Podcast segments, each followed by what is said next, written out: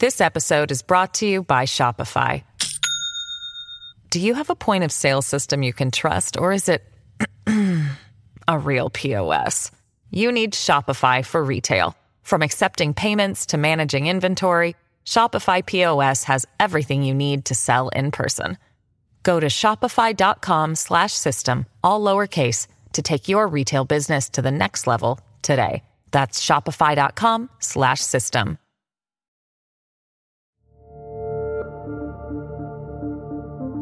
Welcome to Politicology. I'm Ron Steslow. And this is our weekly roundup, where we bring in a rotating panel of experts to discuss the truth you need to know behind the most important stories of the week and how they're shaping the political landscape. On today's All Star panel, our good friend Lucy Caldwell. Lucy is a veteran political strategist and tech founder who served as campaign manager for Joe Walsh's primary challenge to Donald Trump and she was formerly a senior political advisor at the Goldwater Institute. Lucy, it's great to see you. Good to see you both. And returning to the roundup is the inimitable Susan Del Percio. Susan is a highly sought after crisis communications expert and a political analyst at MSNBC. Susan, thank you for coming down from New York to DC to be here in studio. It is so great to be with both of you in person. this is going to be a blast. On this week's roundup, what to make of the flashbang of bipartisanship on a massive tech investment bill that just passed the Senate. Then we'll re up our discussion on Joe Manchin, Kyrsten Sinema, and the filibuster, and what you, dear listeners, had to say about our last broach of this topic. Finally, we'll get to Vice President Kamala Harris's trip to Central America and the message she delivered on immigration. Also, in our segment exclusively for Politicology Plus subscribers, we'll take a look at what twice impeached ex President Donald Trump is cooking up next with none other than Bill O'Reilly. This episode is brought to you by Shopify. Do you have a point of sale system you can trust, or is it a real POS? You need Shopify for retail. From accepting payments to managing inventory, Shopify POS has everything you need to sell in person. Go to shopify.com slash system, all lowercase, to take your retail business to the next level today. That's shopify.com slash system. Let's get started. So, if you've been following along with the plight of a seemingly endless line of bills that have met their demise in the Senate, or at least seem likely to do so, you might be surprised to learn that the Senate just passed a quarter trillion dollar bill with a vote of 6832. The bill is supposed to boost domestic semiconductor production, invest in the development of AI and other technology, but all with the goal of increasing our competitiveness and decreasing our reliance on China. This also comes on the heels of a recent barrage of cyber attacks against key U.S. infrastructure, technology, and businesses, including the Colonial Pipeline, Cox Media, and New York City's MTA, exposing massive cybersecurity flaws in critical systems that serve vast populations of Americans. So, as we've talked about plenty on the show before, the Senate has failed, thanks to Republicans, to come together on really basic measures like a January 6th commission. And it is apparently uh, inevitable that other broadly popular legislation is going to die there as well. So, first, why did they get this done and not everything else, anything else, Lucy? Well, I think that China is kind of a uniting issue for both Republicans and Democrats. And when you talk to the donor class, when you talk to the business class, when you talk to stakeholders ac- across a range of industries and constituencies across the country, I think there is a consensus that China and the ability to be competitive with China is a really pressing issue in this century. And in part, you know, we're at a, a specific disadvantage when trying to compete with a country like China because China does not have the baseline uh, human rights guarantees that the U.S. has. The the Chinese government has not uh, shown a lot of of uh, reverence for kind of the kind of um, employee or sort of uh, assurances that we get in the U.S. And so that has shown in in several industries, including in the way way diminished semiconductor industry. There was a big 60 Minutes that highlighted mm-hmm. this well a couple of weeks ago about companies like Intel. You know, in the last 30 years, the US has gone from being a massive producer of semiconductors, of like a, producing like a third of the semiconductors in the world, to around 10%. And I think the pandemic itself has really laid bare kind of some of the challenges in competing with China that that really do transcend partisanship. So So Susan, what does it tell you about the political calculation that Republicans and Democrats are making by appearing to take a stand on China? Why, like, this is the one thing that unites them when there's so much right now that we can't even talk. Like, to me, the January 6th Commission, the failure to come together on this seems like one of the most foundational pieces of legislation that they could get done right now. And yet we're focused on China. What is the political calculation here? Well, first, it's not a political calculation that they say they needed to get something done with bipartisan support. Okay. It just so happens that it got done with bipartisan support because, like Lucy was saying, you have stakeholders on different sides of the aisle who want different things, but it unites against China. And what's more interesting to me is that, like the semiconductor issue, the hacking issue, all of these things have been going on for such a long time that it has to get so bad Mm-hmm. and that, that that that forces action but no one loses going against china i mean you almost have Yeah. to say what took the other what, why didn't the other 32 come on board Yes. but it is a uniting factor for within each party it is not something that necessarily unites the the country the other thing with China is the supply chain issue as well, because not only semiconductors, but remember the Yes. PPE issue. When we look at that's where all of it was manufactured, and a lot of the things that we need coming to this country a year ago, supply chain was a big issue, and that's a big problem for big business. Yes. So I think conventionally speaking, people have felt that Russia is our enemy and China is our competitor, even though we talk about them often in the same breath. We have, you know, we've often thought about our economies being deeply intertwined, but now it seems like we're adopting a completely different posture, which is like a we can do it ourselves posture. So I think there's two questions here. First, is this, you know, the popular sentiment that that Russia is bad, China is just a free tra- a trade competitor? Has that dynamic changed? First of all, Susan. Oh, I don't think I don't see it that way You don't at see it all. that way. No, I Okay. do believe that, especially those at um, the highest level of foreign government, of foreign affairs, policy, et cetera, within Yeah. our government, outside, everyone looks at China as as a a, threat to our country. What about No. most Americans? I think most Americans they do they'll see it as more of a vulnerability to our business side. But I think more and more as we start seeing what China's doing as they're developing certain technologies, people are concerned about it. So, yeah. So, Lucy, talk about this new posture of we can do it ourselves. This seems to be sort of aligned with a lot of the isolationist, uh, protectionist sentiments on the right, um, but it also seems to be in the in the best interest of the United States. not just the best interest of the United States, but also in the best interest of the world. Uh, when you look at how a country like China wants to flex its muscle, I mean, it goes far beyond trade agreements. It goes far beyond sort of, you know, how's the dollar, Mm. you know, ranking and kind of sort of in competitiveness. It really goes to culture. And uh, there is, I think, a great example of that in recent weeks is that an actor in a Fast and Furious movie, John Cena. Cena, John yeah. Cena. former wrestler, Yes. WWE. Yes. Yes. I I I like Jim Sciutto on CNN have also never seen a Fast and Furious movie, but I get it. I get it. either. Neither okay, great. um, but J- John Cena was doing a junket promoting this movie, and he just sort of, in an offhand way, referred to Taiwan as a country. That's right. Yeah. and that was a sort of mini crisis. It was it was actually at the time it reminded me of some of the weird kind of like tiny things that led up to World War World War One, right? Like Mhm. with you know, uh, but basically he then it turns out he speaks fluent Mandarin.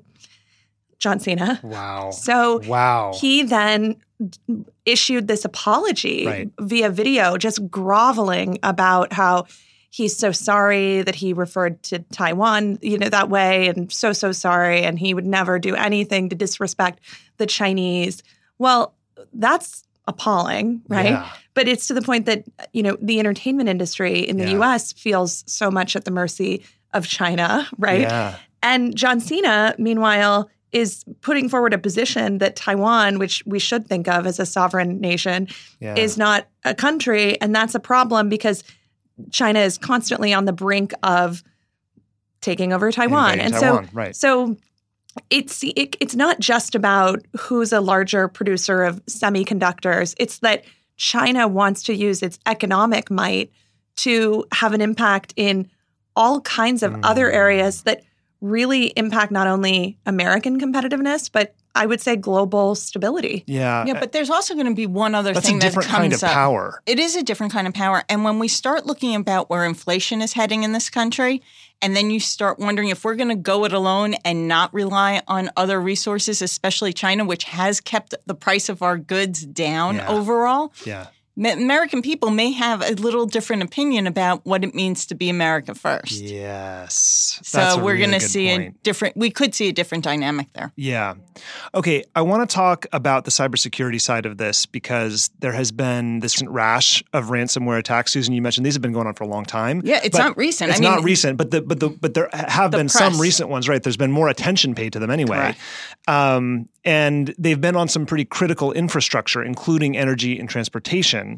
Um, and I want to talk a minute about Katko and Johnson. They both use this term victim blaming when they were talking about holding the companies who were uh, held hostage by these ransomware attacks, uh, holding them accountable for not beefing up security measures in advance when they knew that this was happening and had the opportunity to do so.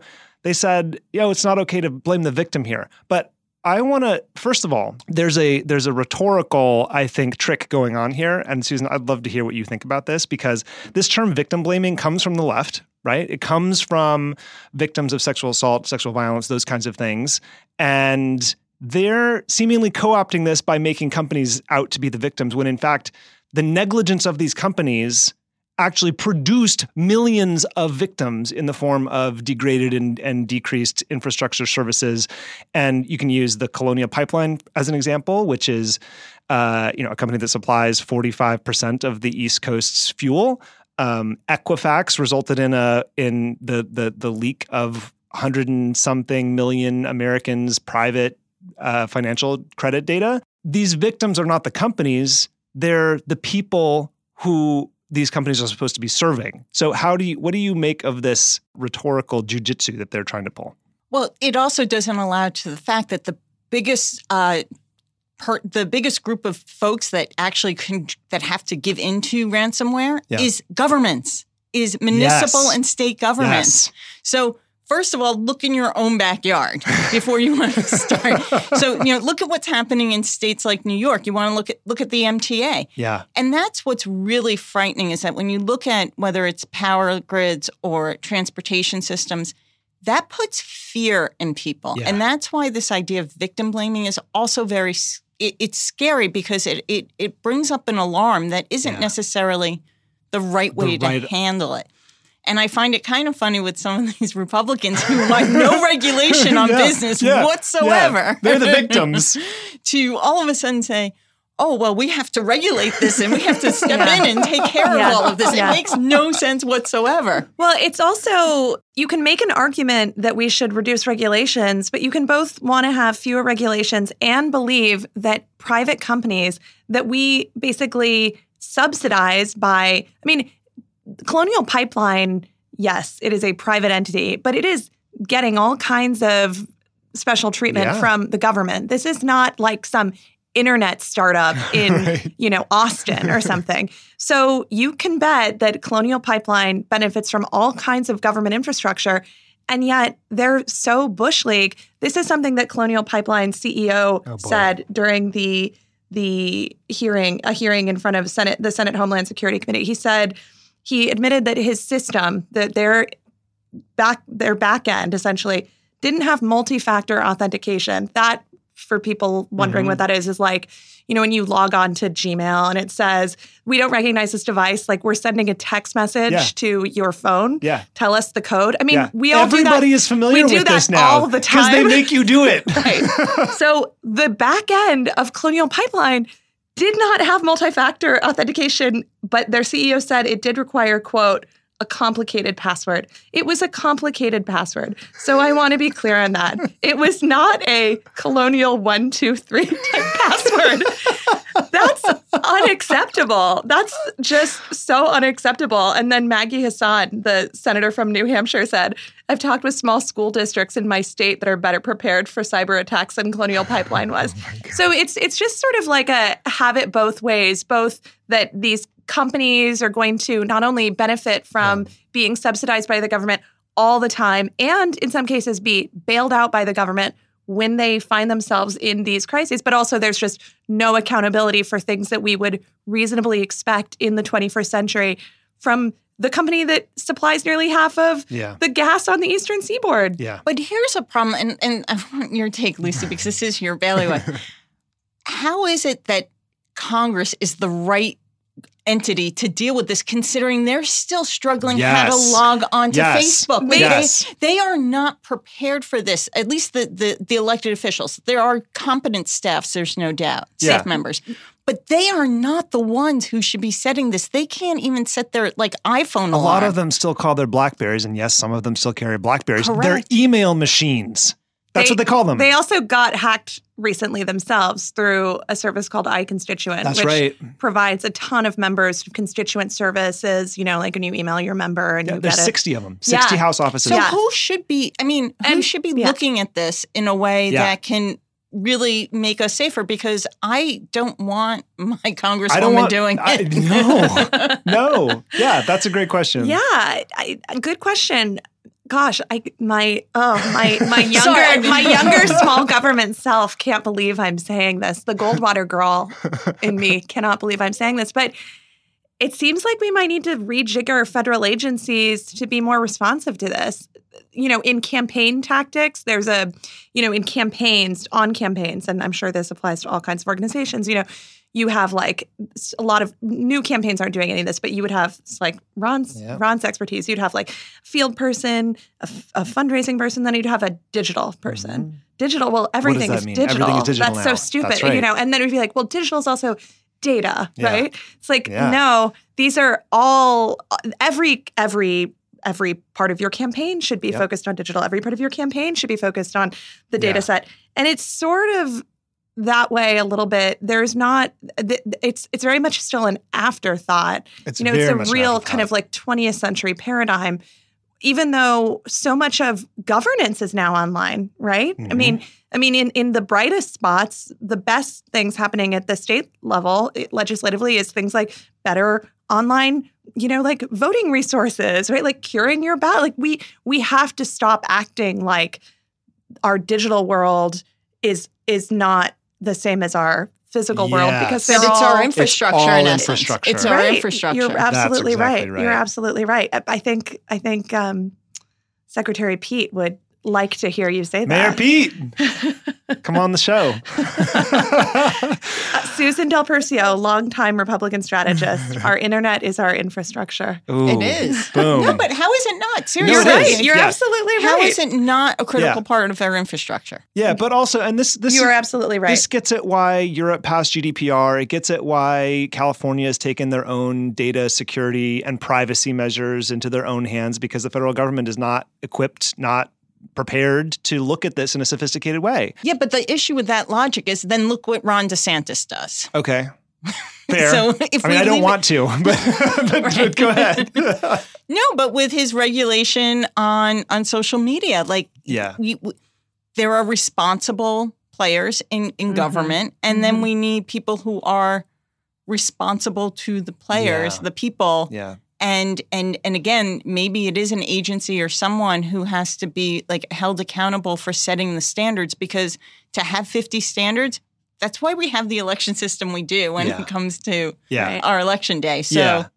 If you are a company who provides critical infrastructure to to big uh, to American populations, you have to we have to have some mechanism for holding you accountable for for for those services and also if you store incredibly sensitive personal data we have to have a way to hold you accountable for taking the proper measures to secure that data because it's but like there's n- but which government means is not, securing it which- sometimes from the government, exactly, which is really yeah. important. Uh, you That's know, part also of very it. important. You can't Yeah. allow the government just to be able to key into it Right. and look wherever they want. Well, yeah, well, that's a whole different. Yeah, don't don't tell the NSA. Uh, But anyway, um, okay, let's. But this is a good segue though because I want to talk about Manchin and Sinema and the filibuster.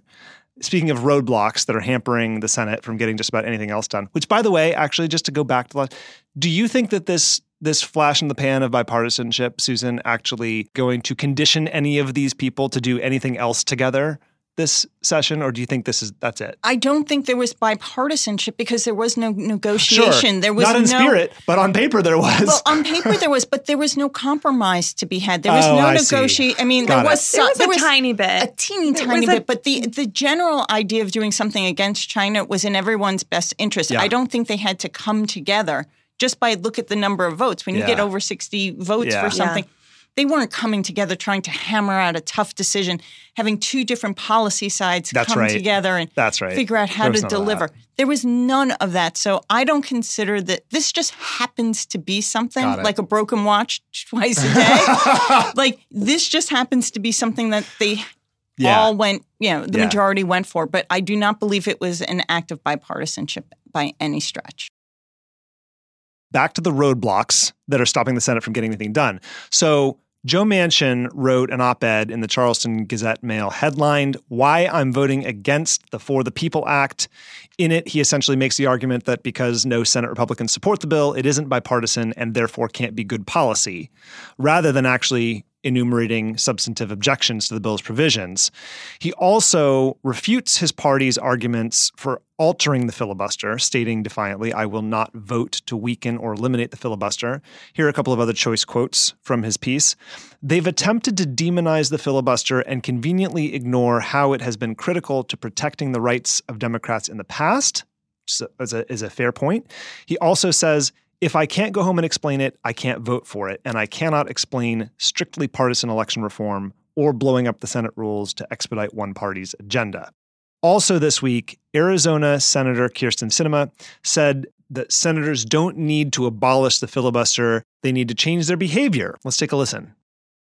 Well, as folks in Arizona know, I've long been a supporter of the filibuster because it is a tool that protects the democracy of our nation rather than allowing our country to ricochet wildly every two to four years back and forth between policies.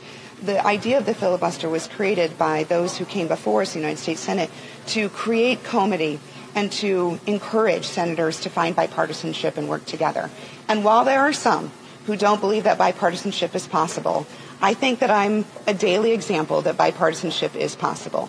Not just this trip today and tomorrow that John and I are doing, but the work that John and I and I and many other of my colleagues in both parties do on a regular basis. So to those who say we must make a choice between the filibuster and X, I say this is a false choice. The reality is is that when you have a system that's not working effectively, and I would think that most would agree that the Senate's not a particularly well-oiled machine, right? The way to fix that is to change your behavior. Not to eliminate the rules or change the rules, but to change your behavior. Meanwhile, one of Kyrsten Sinema's biggest backers, former Arizona Attorney General Grant Woods, who was a Republican, has been saying he doesn't think Sinema or Manchin belong in the Senate if they don't support removing the quote, Jim Crow filibuster while losing some of these basic voting rights that are central to our democracy. So, before we dig into this, um, we talked about this last week on the roundup um, with two Democratic strategists, operatives, and I was the one arguing that we should blow up the filibuster, and both of them were saying saying no actually we need to think more carefully about what this could mean in the future when republicans take back the house. We got a lot of feedback a ton of feedback in our dms and email inbox uh, from listeners who very keenly pointed out that should democrats opt not to reform the filibuster out of caution that republicans could take the majority and then pass their own agenda uh, uh, that they would toss it when they come back in power anyway. So, first of all, thank you to everybody who reached out and said in unison uh, the, the, the same thing. Um, but I want both of you to respond to this, and there's a lot there's a lot to play with here. But how are you thinking about that calculus? Um, would Mitch McConnell ditch the filibuster regardless of what Democrats do if they hold the majority? He already did something even worse than that. He did it on a Supreme Court Yeah. pick. Yeah. A lifetime Right. appointment that affects everyone in this country for potentially decades. He already got rid of it. He Yes. changed it to a 50 vote. So to me, the, he's already shown that's going to happen. And make no mistake about it. Mitch McConnell or any Republicans get control of the Senate again, the filibuster's gone. Yes. No Totally question. gone. Totally gone. Yep. Now, here is something I would put, though, to some Senate Democrats other than Sinema and Manchin. My, from what I'm understanding, there is about anywhere from 12 to 15 other Democrats in the Senate Mhm. who do not want to be asked, Mm. where do you Mm. stand Yes. on But they're blowing not- up the. But they're not there. Right now, Joe Manchin loves being the lightning rod, and Mm. he is. But he's taking on a lot of water. I guarantee you there are a lot of people willing to buy him a lot of drinks every night for just what he's doing and being, in fact, that lightning rod and not letting a lot of other members do it, including Senator Schumer, Yeah. who's the majority leader. Although I don't think we actually know that because we don't see him too much acting like I- a majority leader, you which is raised like, this point actually a couple days ago, which I think is totally right. It's He's- it's where- unbelievable. where is Schumer on Where all is of this? Where is Schumer? Now there could be some you know double secret probation plan that I don't know about when you become majority leader um, in the Democratic Party, but.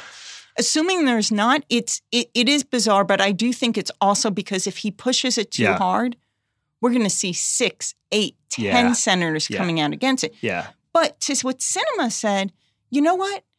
We're not going to see bipartisan at 60. You could see bipartisan at 54. Right. Mhm. Maybe you get some people. You Mhm. want bipartisanship, Joe Manchin? Mhm. Put it out there. Let Schumer put it for a vote because you may not get, and it, not on the Yeah, yeah, filibuster, yeah. but on On on, other, anything- on, on on infrastructure, Literally example. anything else. Yeah. Except for HR one or Senate one. How about the January 6th commission? There I mean, you come go. on. Yes. There you would. There, in fact, you would have. Yeah. You do. You you have enough votes for it. Yes.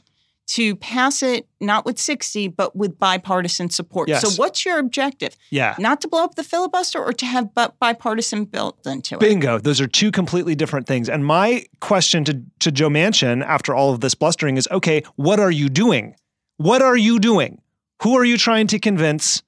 And and how's that going? Because right? if you take because, the vote, if you take the vote and it fails, okay, then you're forced to take the next step, Yes. to take the next action to get support for it. Yes. And now they're not. They're just saying there's not enough votes, so Yes. we can't talk about it. Yeah, exactly. So, Lucy, as much as Joe Manchin may love being the lightning rod in all of this, what this comes down to, especially when it comes to voting rights, is that one he he wants bipartisan support for pro democracy reform so that we don't lose this whole fucking experiment. Pardon my language. right. But when you don't have any bipar- when you don't have any support on the part of another party to preserve democracy, what do you do? When the consequences of of waiting for bipartisan support are that you lose the entire thing, which is where I think we're headed if they don't do something, then how do you defend that? Like anyway, how do you think about this? Well, this is, I think, more systemic problem for all Democrats than just Manchin and Sinema. As Susan said, where is Chuck Schumer? Democrats are in control of the Senate, the House, and the White House.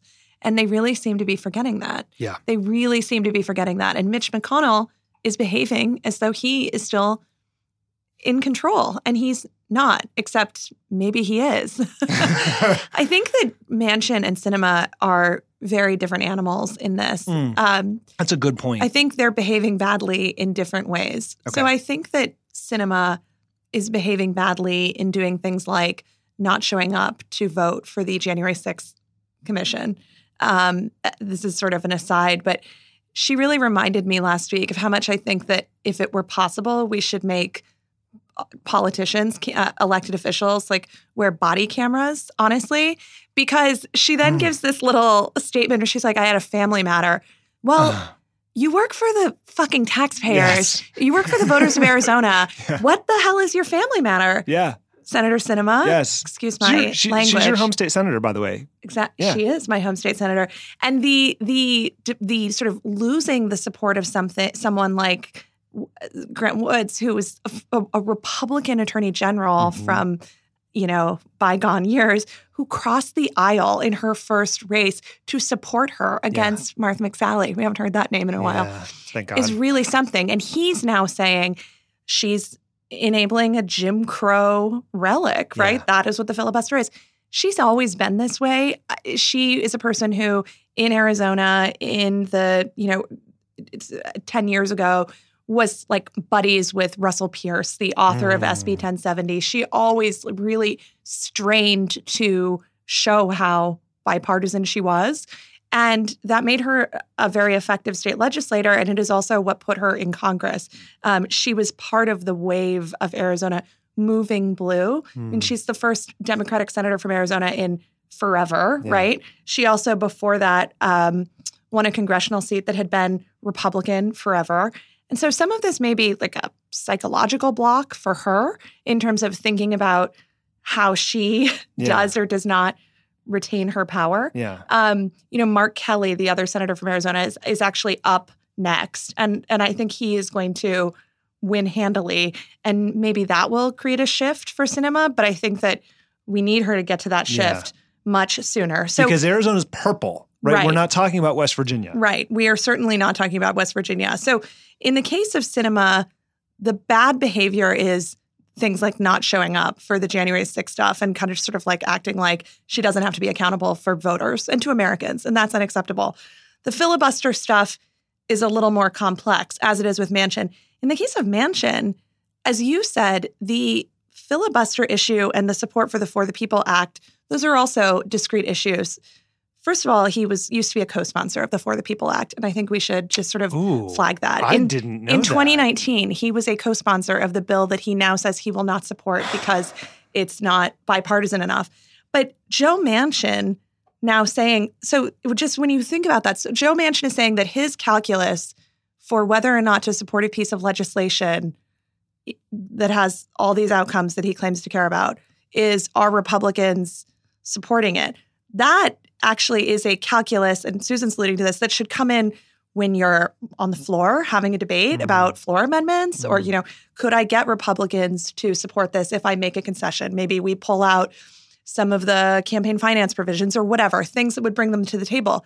He's saying that basically he will not vote for it because Republicans are not voting for it, but it's this sort of like a mind trick because Joe Manchin not voting for it gives Republicans cover to not Right. vote for it. It's circular. I, I Yeah, take a little. I take a, just a little nuance on that because, first of all, I don't think everyone who supported that um, SR one in the Senate would say they would vote for it today. I don't think That's it's fair. just John. I just don't think it's Joe Yeah. Manchin. And because of what SR one is.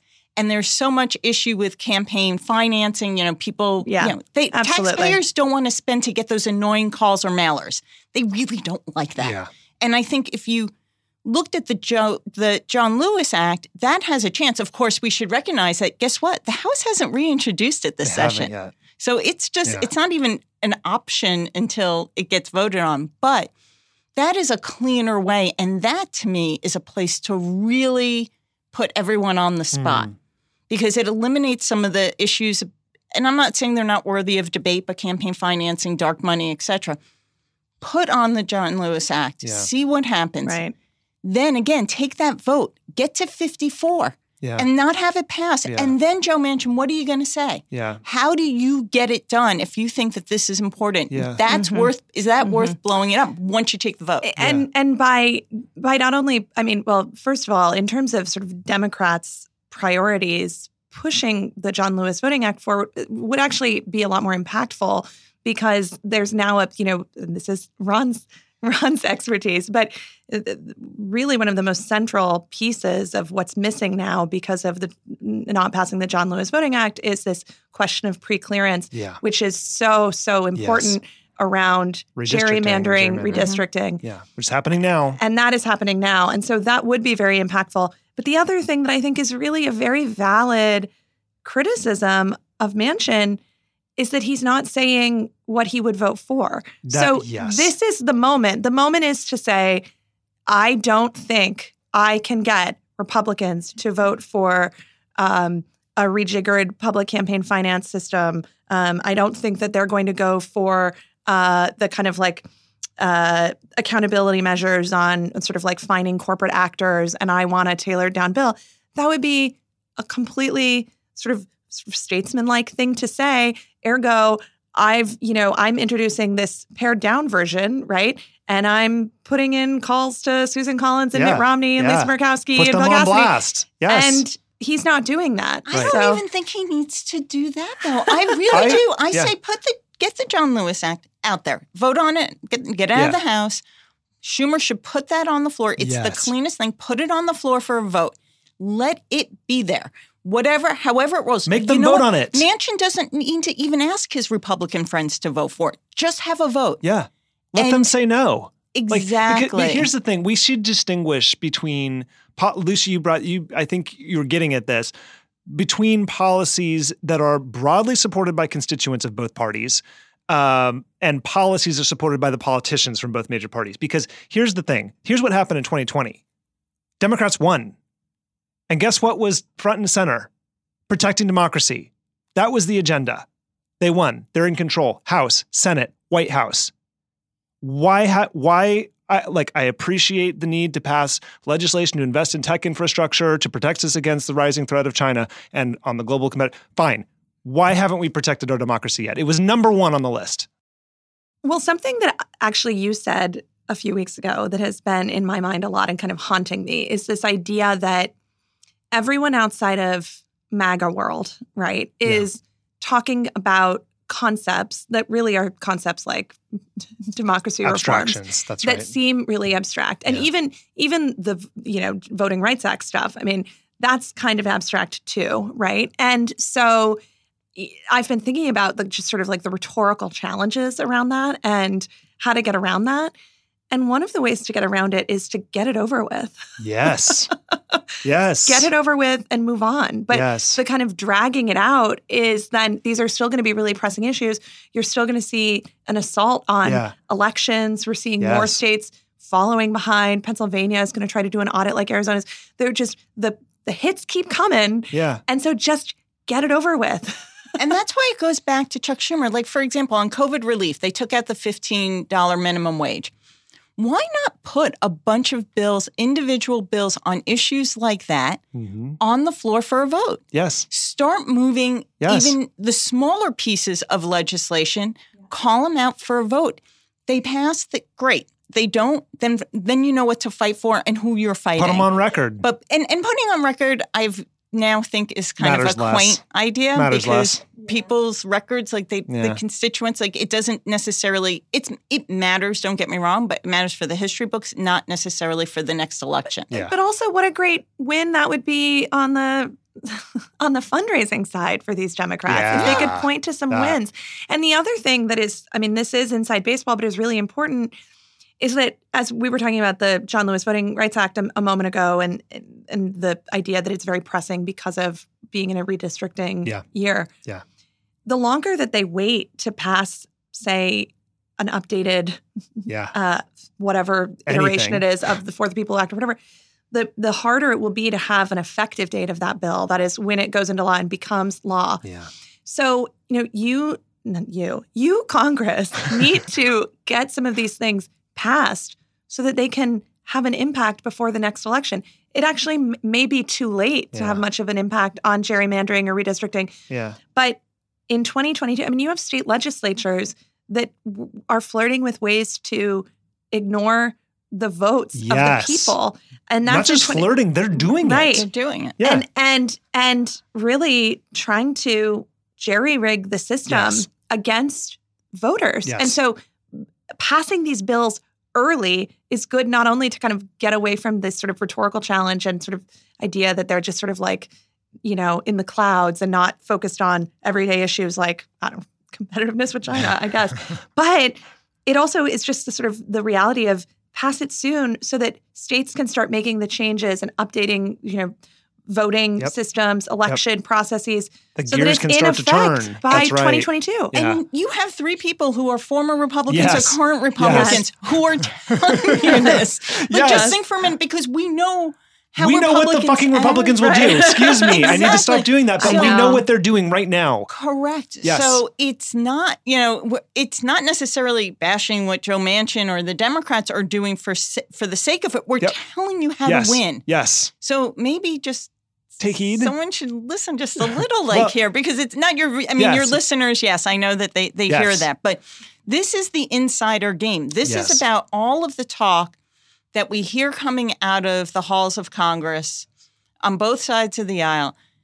This has become governance is no longer about compromise. Right. It's about a zero sum game. Do you win or do you lose? Yes. And once in a while, you get something like the China bill. Exactly. But it, Oh, it's isn't that real- cute? Right? Isn't that no, that's that's so nice? That's special. But it really does come down to winning and losing, at Yeah. least on the Republican side Yep. that I've seen for for a couple of decades now. Yep. So.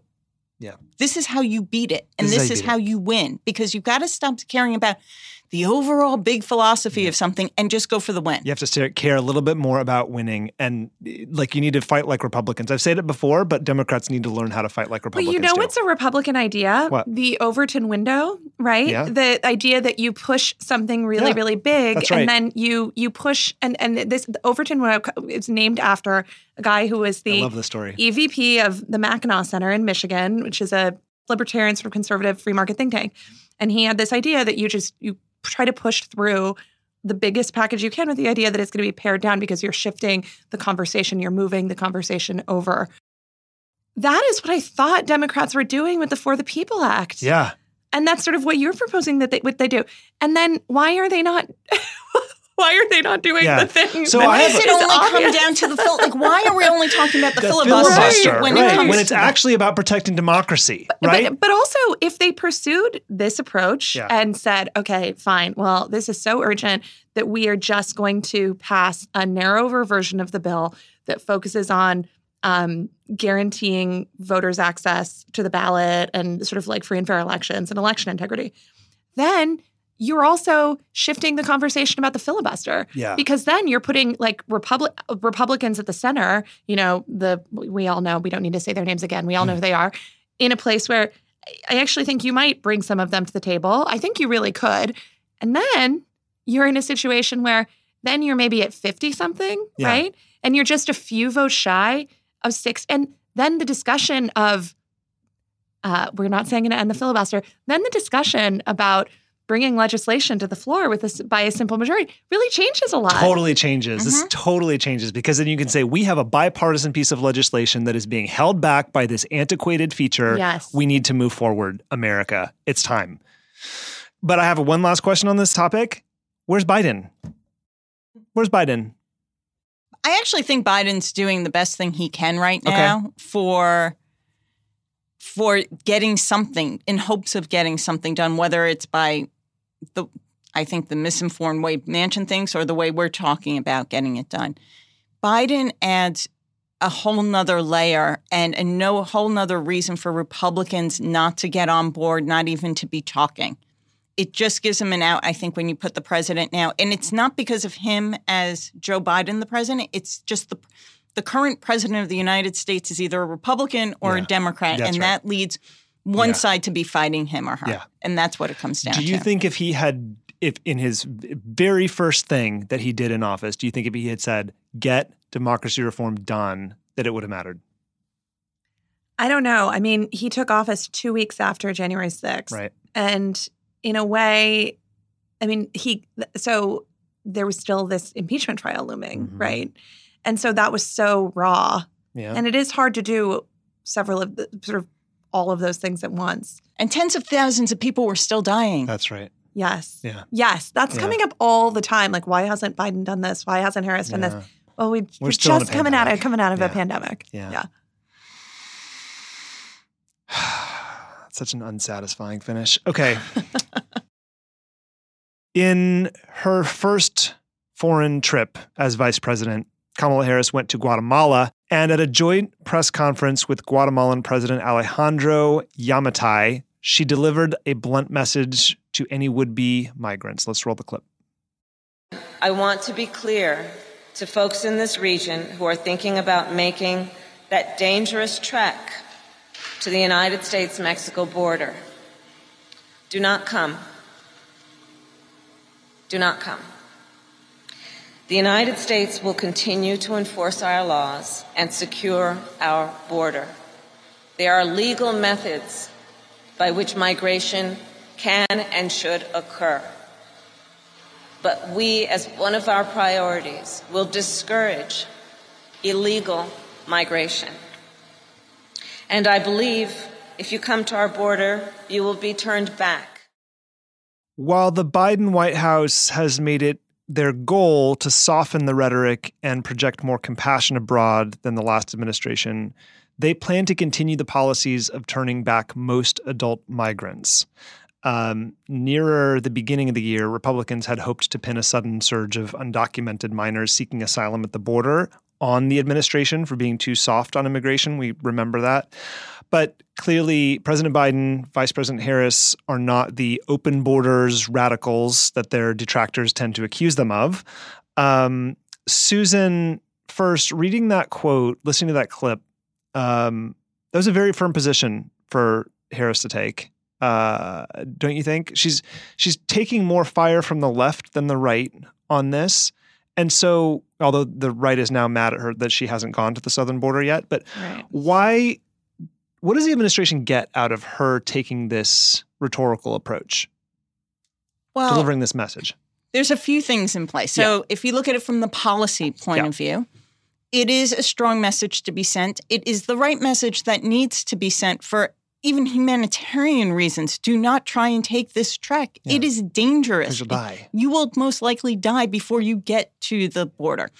This is a, I shouldn't say most likely, but there's a substantial chance sure. that you will. So that's the policy, and it's not wrong. But here's the politics of it. When you look at anything that uh, Vice President Harris does, it's through a different lens than what we typically see a vice president through.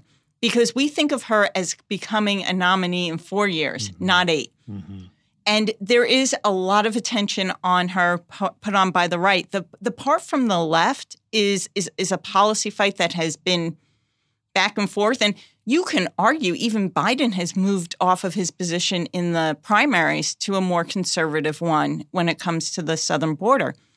But it wasn't just what she said in that message that got her in trouble on this trip. It was the interview with NBC's Lester Holt. That interview, she even, you know, her handlers have said did not go as well as you would hope. And that's where everyone's just kind of piling on. And then again, that is not the policy, but the politics of it. Yeah. But there is no there's no win for the vice president here. Let's make it clear. Like if if it was so easy just to go down to the like the southern border or to Guatemala or to Honduras and say, "Hey, I'm here. I'm saying this," and make it snap away with a snap, make it go away. Yeah.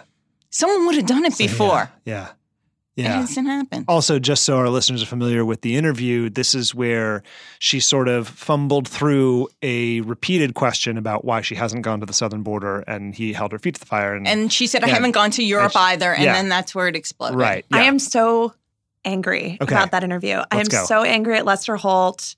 I am so angry about that situation.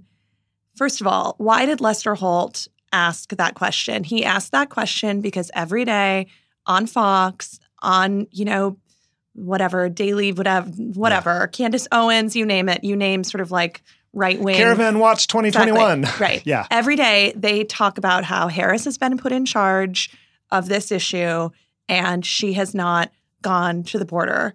And they say it enough for as much as everyone, yes, of course, we have a liberal media, but the media actually does a lot to kind of fall on it, fall over itself, you know, to make sure that they're addressing things that are said on Fox. This is the, Republicans and the right are just, they're just much better at this than the left. They're just much more effective. So they've been this is like like when discussion of Hunter Biden became mainstream, right? Because the right just said it enough, enough, enough. They just keep saying it until it's like, well, the mainstream media won't even talk about this and then they talk about it. That question is so stupid. So I totally disagree. So- I can't wait to hear why you say this because I can't disagree with it more. so Okay. So let me let me show my Please. sort of the generation I came up in. So have either of you seen the movie Clueless? Oh yes. Mm-hmm. Okay, so you know Clueless, Cher Horowitz, the the protagonist, is this sort of Classic. yeah remake of Jane Austen's Emma. Fun fact. Huh. Anyway, so Cher at one point is talking about how she needs her dry cleaning to go for her driver's test, and she says to her stepbrother, basically asks him to whatever uh, to ask the housekeeper named Lucy if her dry cleaning is back, and he says, "Why don't you ask her yourself?" And she says, Josh, you know I don't speak Mexican. And he says, Lucy is from El Salvador. It's a completely different country. This is like 90s comedy, Yeah. but that is actually what is happening right now. Hmm. Kamala Harris is in the Northern Triangle because the Northern Triangle, which is Guatemala, Honduras, and El Salvador, is the sort of epicenter of the caravans, but That's of right. this the immigration issue. And so that really is, I mean, th- and that is an area that has had a very, very tough time in recent years, in part, I think, because of some of the policies of the Trump administration. You know, the Obama approach with which the Biden administration is now coming back to. I mean, Harris is there in in the backdrop of proposing basically a re-up of, of, of a new $4 billion program that would try to improve living conditions, make it less violent, restore some of these Central American economies, which have shrunk majorly even just in the last year among COVID. You know, she's the the clip you played comes as she tells Guatemalans, don't come here, but also that the US is setting up immigration centers Hmm. in those countries so that you can like legally apply to become, you know, get residency, whatever. This is where the issue is, right? The border is a reflection of the issue of what's going on in the Northern Triangle. And so maybe she could have responded more eloquently, but I, I, Susan is gesturing wildly. I, still- can't wait. I still just really reject that Lester Holt is carrying water for Fox, hmm. frankly, in this way. Okay. But Susan's going to tell me what. Here we go. No, I, I just don't think that was the case. I think your response, if if the vice president would have given that response, that would have been satisfactory, and it wouldn't have asked for the repeat. Because That's for fair. most Americans, when you hear there's a crisis at the border, where do you think the crisis is? Yeah. Yeah, that's it's a good at the point. border. That's a good so point. I, you know, like I agree with everything that you said as far as policy and fact and and, and the what's actually happening. the source of this the migration source of is the in problem, The, yeah. right? And the source is in the Northern Triangle. So she could say, "I can go there," and but that's where everyone is familiar with the problem at the border. But what causes it, and why this trip is so important, is that I am going to the Northern Triangle to those countries to show the American public why we hmm. must invest time and money and resources, and that this is the core problem that we have to address, not just what you see as clickbait on on hmm. On the southern border. Yeah. And put it that way. And if she would have gotten that Ooh, response, that would have been a home run. she Yeah. could have. That And, would have and, a and I'm not. run. And I'm not saying I'm like so smart about this. I mean, I did. I, No, I, it would have been, I, I'm imagining her But- saying this now, but and then she- like, I, I yeah. think she wanted to say that. I think she was already there. I think she was on defense because it was annoying. I think the Ah. question got Yeah. under her skin Yeah. more than her Ah. inability to answer it in a really w- well way. And I think Yeah. that she basically said, "Well, I haven't been out. I haven't been to Europe either." Was a I'm going to get killed for it, but it is a rookie move because it, it wasn't was, a good move. It, it wasn't was- a good move. I don't was- think you're gonna. No, I think that's totally fair to say. And you know what? Mike and I have talked about this before. I think he's talked about it on the podcast before. He knows her from back when she was a candidate in California. right. She's not that good on her feet on but the spot. she She's just is usually smart, not. and she She's does smart. know the Right. answer, and she knew it, and that's what caused Yeah. the problem. But so I'm not. I, I'm not. I'm not opposed to anything that you said as far as Yeah. where the problems lie. Yeah. just where she should have handled this better. And the fact is, is that the spotlight is on her more Yeah. than ever. Yeah. It may not be fair, but that's the hand she's dealt. And like she says, she's been she's out there fighting. She knows how to. She's had pro, you know people Yeah. go against her before. She knows how to fight back. Yeah.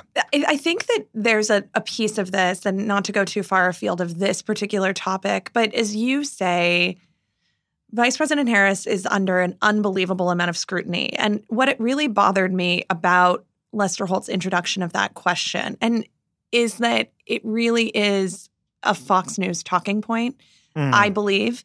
And it is a Fox News talking point that is in kind of like a broader sort of um, sort of uh, book of talking points that are about her demeanor. And I mean, like right wing stuff about how she actually smiles too much. She has a fake smile, which is like Oh my God, sort is of. I mean, But that's real? not what Lester no, no, no, Holt no, did. no, He no, no, no, didn't no, no. say I, fake I know. I, I know Yeah. he didn't. He would never say something like that. But it's all part of this larger sort of set of new attacks. Like she, one of them was she spends more time doing. She's spending more time doing magazine cover shoots like than she is going to the border. It's like, well, first of all, I don't think she's doing magazine tons of magazine cover shoots, but she is our first female vice president, first South Asian, uh, you know, on on Yeah. and on and on. Uh, so yeah, it's really historic, and so maybe it struck a nerve with me because it's in this backdrop of just Oh, because you that- see the body of rhetoric I don't disagree. it. And Yeah. but here's the thing: is that it was a network news interview. So whether it be NBC, CBS, or ABC, Yeah. their audiences are different than cable news. Yeah. And I think to properly set up the piece for what you're doing with a major interview like the Vice President of the United States Yeah. and a very significant trip, Yeah. You have to set it up. Now, Yeah. I, I agree with your your your uh, your reasoning on this, Lucy. That it is a Fox News talking point. It is something they don't let up on. It doesn't mean you can't explain the situation and Yeah. not Yeah. necessarily be absolutely going right. into That's absolutely right. running a Fox News point. that's absolutely right. I would have loved to see her hit that home run. Because It it, because there. it could because that actually could have changed the conversation. It could have it could have changed the narrative for at least a week. Mhm. Yeah. yeah. Now that we're up to speed on the biggest stories of the week, what stories are you following that may have flown under the radar and that may influence our politics in some unexpected way, Susan? I am focused on the lack of uh, cities, states, and our country overall not hitting our vaccination targets Ooh. by a lot. It looks like we're not not going to hit our national target of seventy percent by Fourth of July. New York City, for example, was hoping to hit their their seventy percent. It looks like they'll get very close, and that New York City, especially, is what concerns me. I think it sends up a bigger picture. When you see how hard New York City was, Yeah. how we're not at 70%. Like we should be at 98% because yeah. people really beyond politics like they saw it. They lived it in such a intimate way and in, in, in your face Everybody way. remembers the body bags. Yeah. And that we see, you know, when you look at the the states on the lower level of a percentage of like Mississippi and other places, it is by county, and you're seeing deaths still happening in larger numbers than they should be. And with potential other variants coming, I am, while I was so optimistic with how things were going the last couple of months, I am really concerned about what this means and what it says, not just politically, because there is that political in, you know, issue there, but for our economy. And if we don't get those vaccination numbers up, we're going to be susceptible for variants. And we'll see that come the fall, and that will hurt our economy. And that is the one thing I think is we we have to pay more attention to. It's it's so important. Yeah. Lucy? So we've talked a lot about democracy reform and also elections and maximizing uh, people's ability to participate in elections. And this week, Phil Scott, the Republican governor of Vermont, who's a bit of a political unicorn, signed a bill um, that makes permanent universal mail-in voting in Vermont um, which was a you know several states have reforms like that. Washington is probably I think the most famous state for, Oregon, Colorado. but Phil Scott made permanent a an emergency measure that had been passed last year during the pandemic uh, to make universal mail-in voting permanent in Mm. Vermont, and it really reminded me that Republicans used to love mail-in voting. They used to love mail-in voting. mail-in voting was always something that really Yeah. helped Republicans. yeah, because guess who votes by mail? old people, Old people. Guess who they vote for? Republicans. So I thought that was an interesting bright spot. yeah. I mean, I don't go to sleep at night hoping for more Phil Scotts, but it's good to see a couple of spots, and we really should praise and promote Republicans who are doing the right thing on on these issues, and Republicans.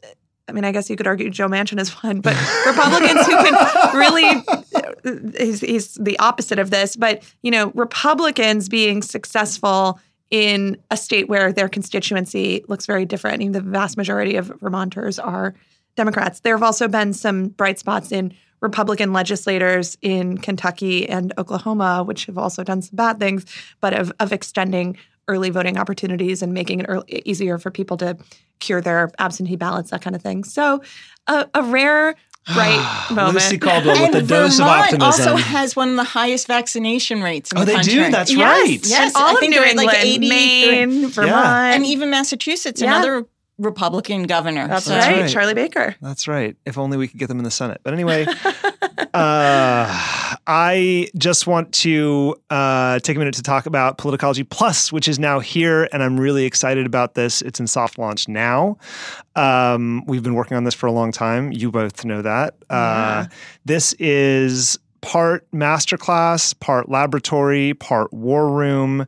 This is, uh, first of all, everything that you're used to on the main Politicology podcast is not going away. It's still here.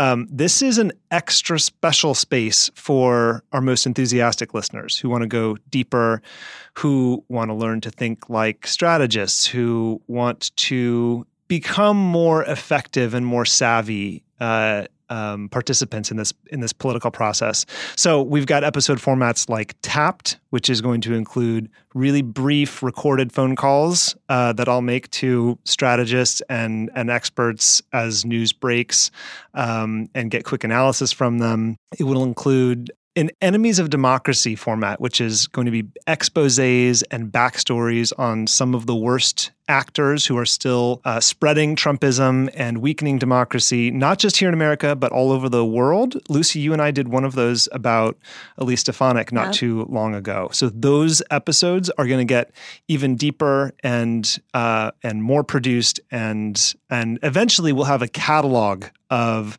these stories so that when these bad actors pop up in the news and the headlines you'll have a resource to go to and and learn what you need to know about what's driving them why are they doing this? Because a lot of these people they're not all the same.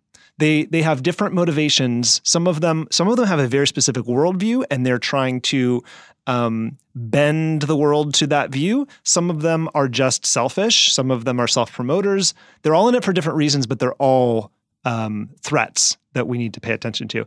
We're also going to do Thought Lab episodes where we get a panel of people together, of top shelf experts, where we'll talk about very um, forward looking uh, topics about, for example, the future of warfare, the misinformation crisis.